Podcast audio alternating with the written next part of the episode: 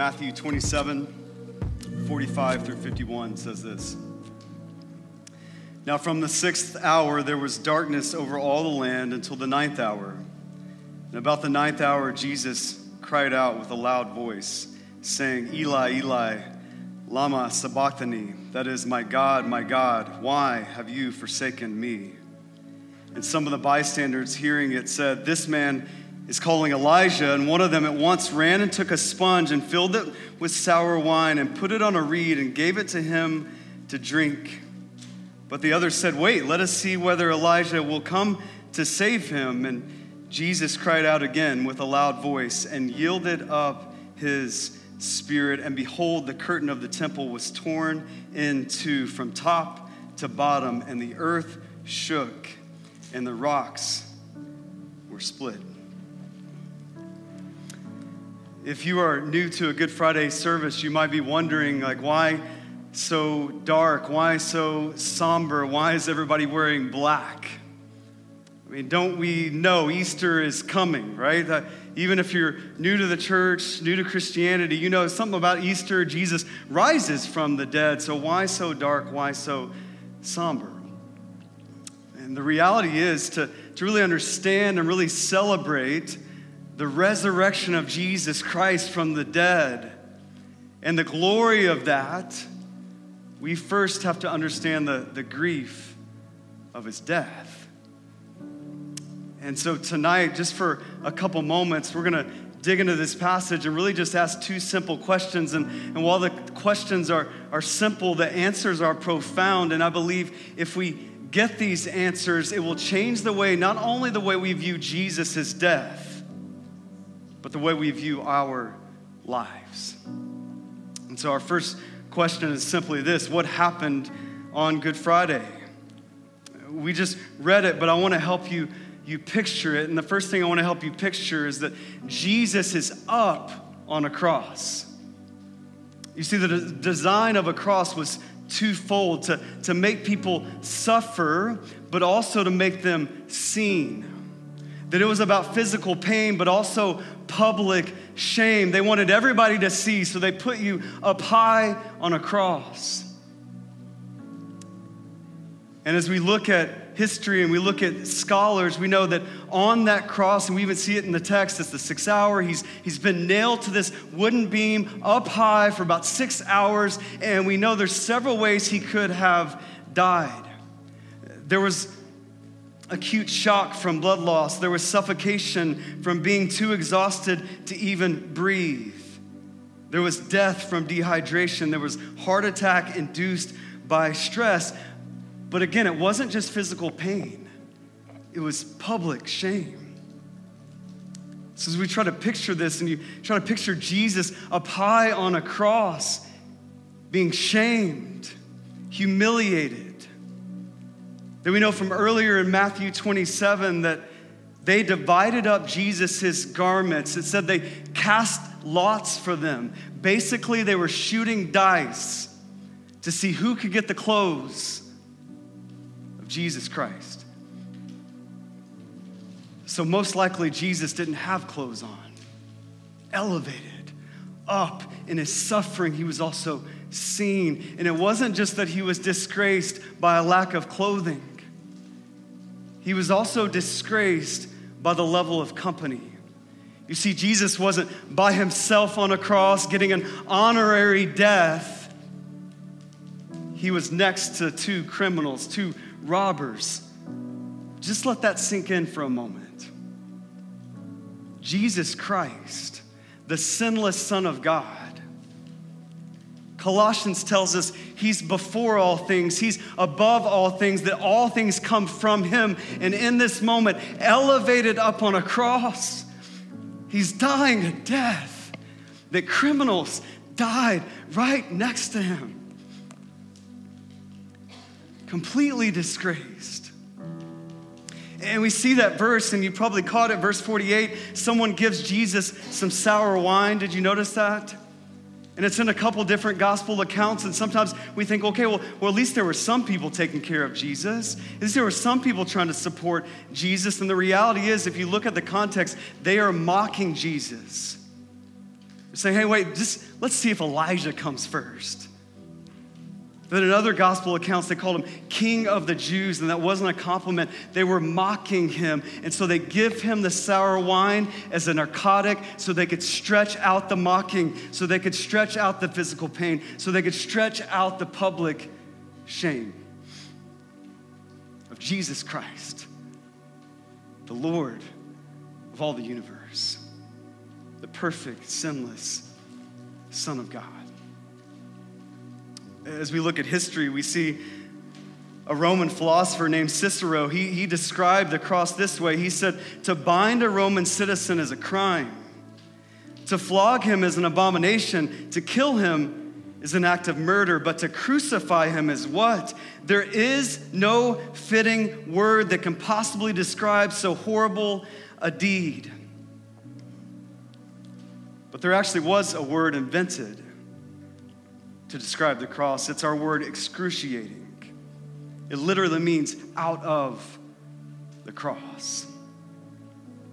So as you think about what happened on Good, Good Friday, what, what happened on the cross, Jesus Christ, the sinless Son of God, the Lord of the universe, was beaten, brutally killed, and publicly shamed.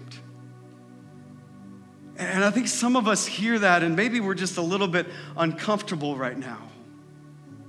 Tim, why, why do we got to talk about all this? Why, why all the gory details? Why so, so graphic and, and gruesome?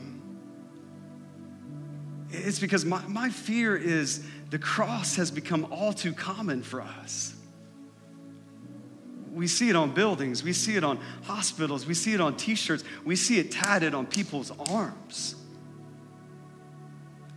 so much so that we could become numb to it. And yet, when, when early church picked a symbol for Christianity, they picked the cross.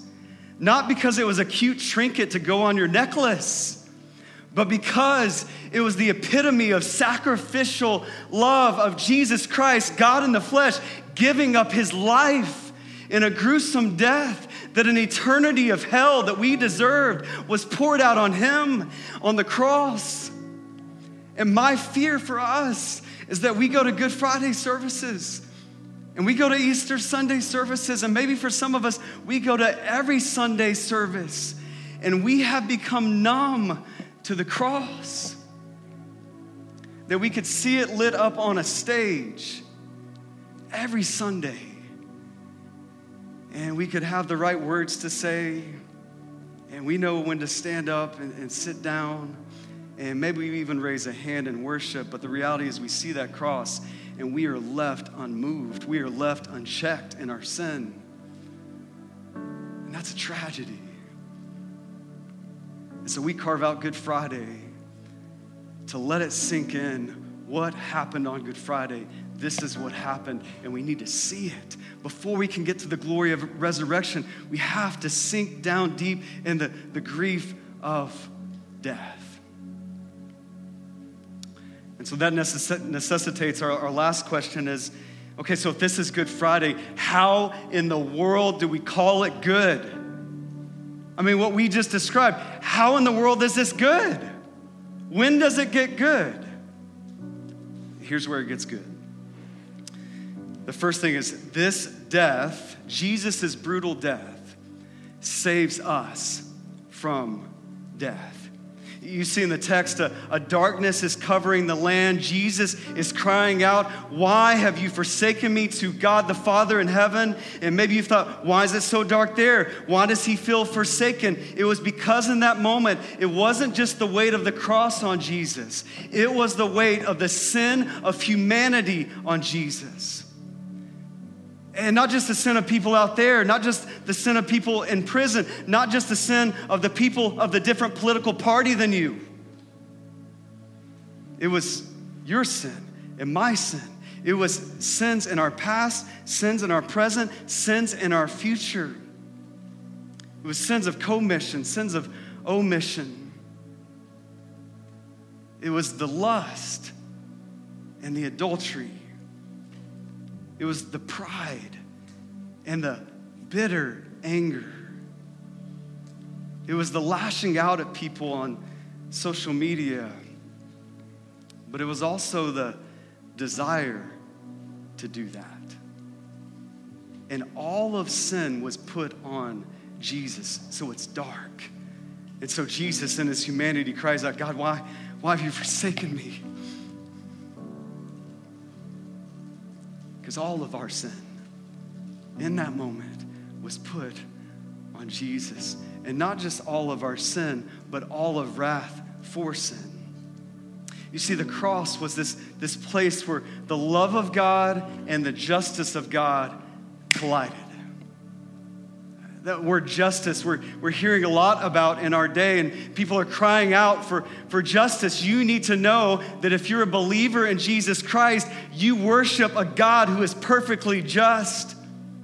And what we see happening on Good Friday, what we see happening on the cross, was God, holy and just, executing justice for all wrongdoing and all the wrongdoing that we are crying out for in our day, all the, the racism, all the riots, all the murders, all the violence, all the hate, all the things that maybe some of you have cried out we need justice for, that was being poured out on Jesus. But not just those things, it was all the things you don't even see that nobody posts about on social media that we don't even experience but are happening in our world. It was all the evil words and deeds, but also the thoughts and motives.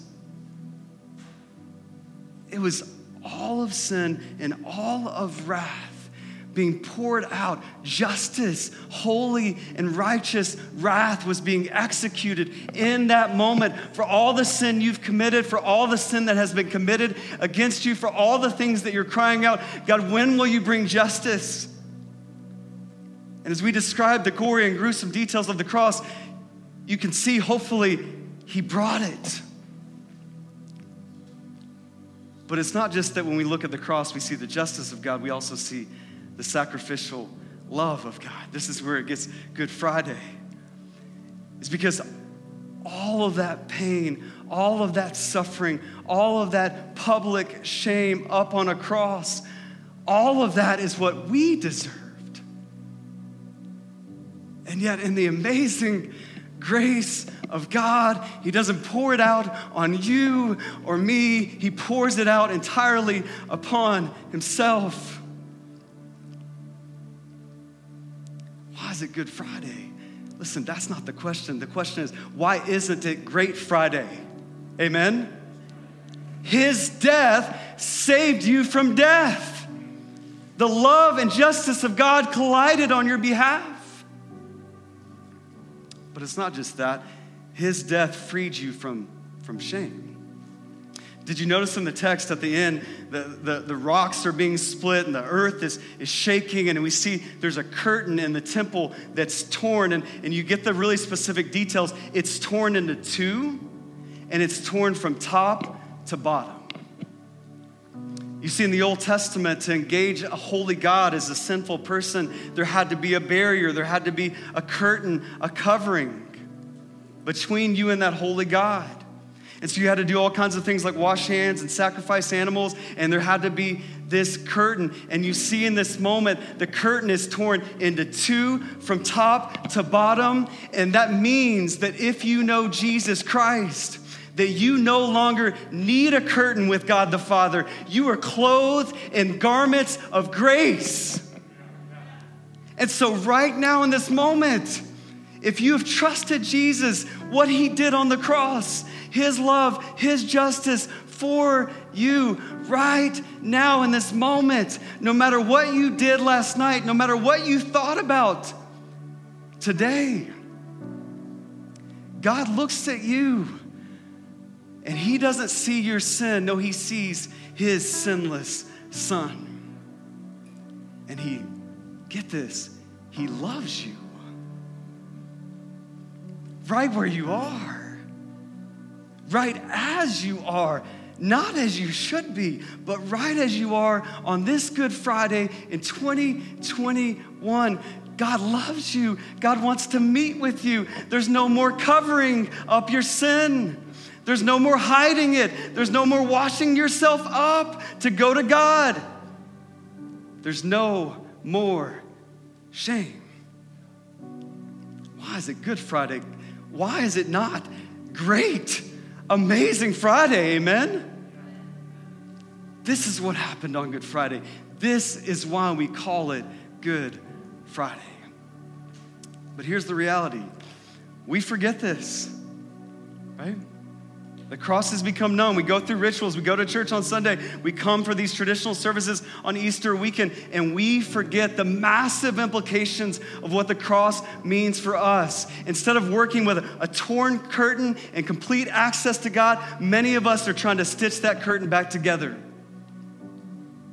with our good deeds and our religion and are still covering up our shame and our sin and our pride and our lust and, and our adultery and our gossip and our greed. And many of us, we don't remember the effects of the cross on your behalf. And so tonight, the way we remember is we take communion. We take the, the cracker and the juice that you got when you walked in at home, you grab the elements as well, and you, you take those and not just look at the cross and look at some juice and it's hard to open and, and leave. You remember the cross.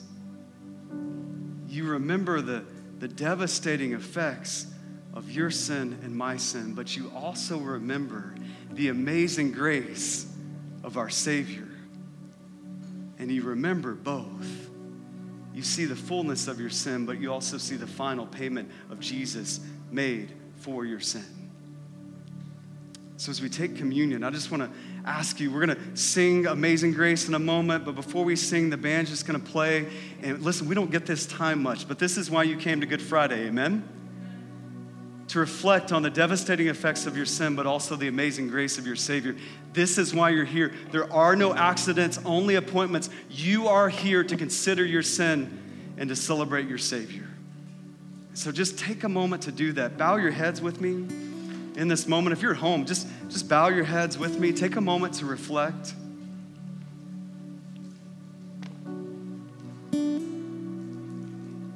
And just consider, confess your sin. Jesus paid for it. Will you confess it?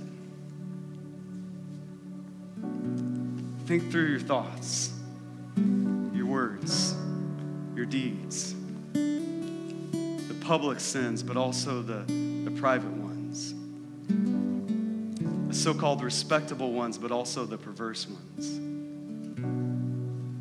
Just maybe quietly whisper that to God, silently tell that to God, and just say, God, I confess. And just start to name that sin.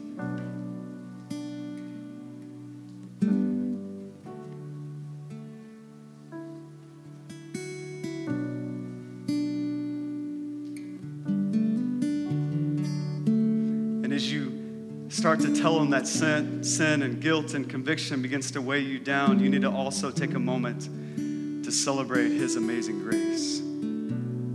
Would you just tell Him right now, God, thank you for forgiving me?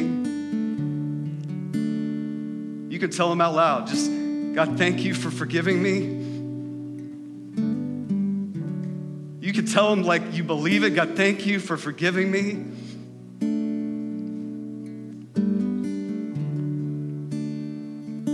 God, thank you for your amazing grace. You just tell them right now. You have it. Thank Him for it.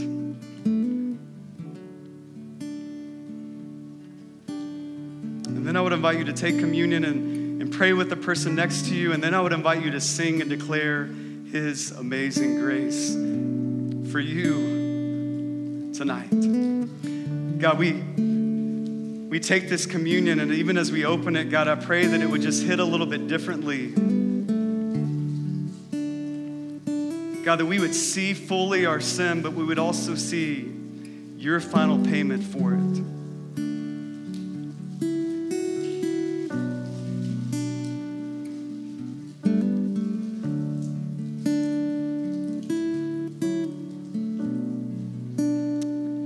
God, help us not to go through another Good Friday and Easter Sunday without realizing we have been saved from death and freed from shame.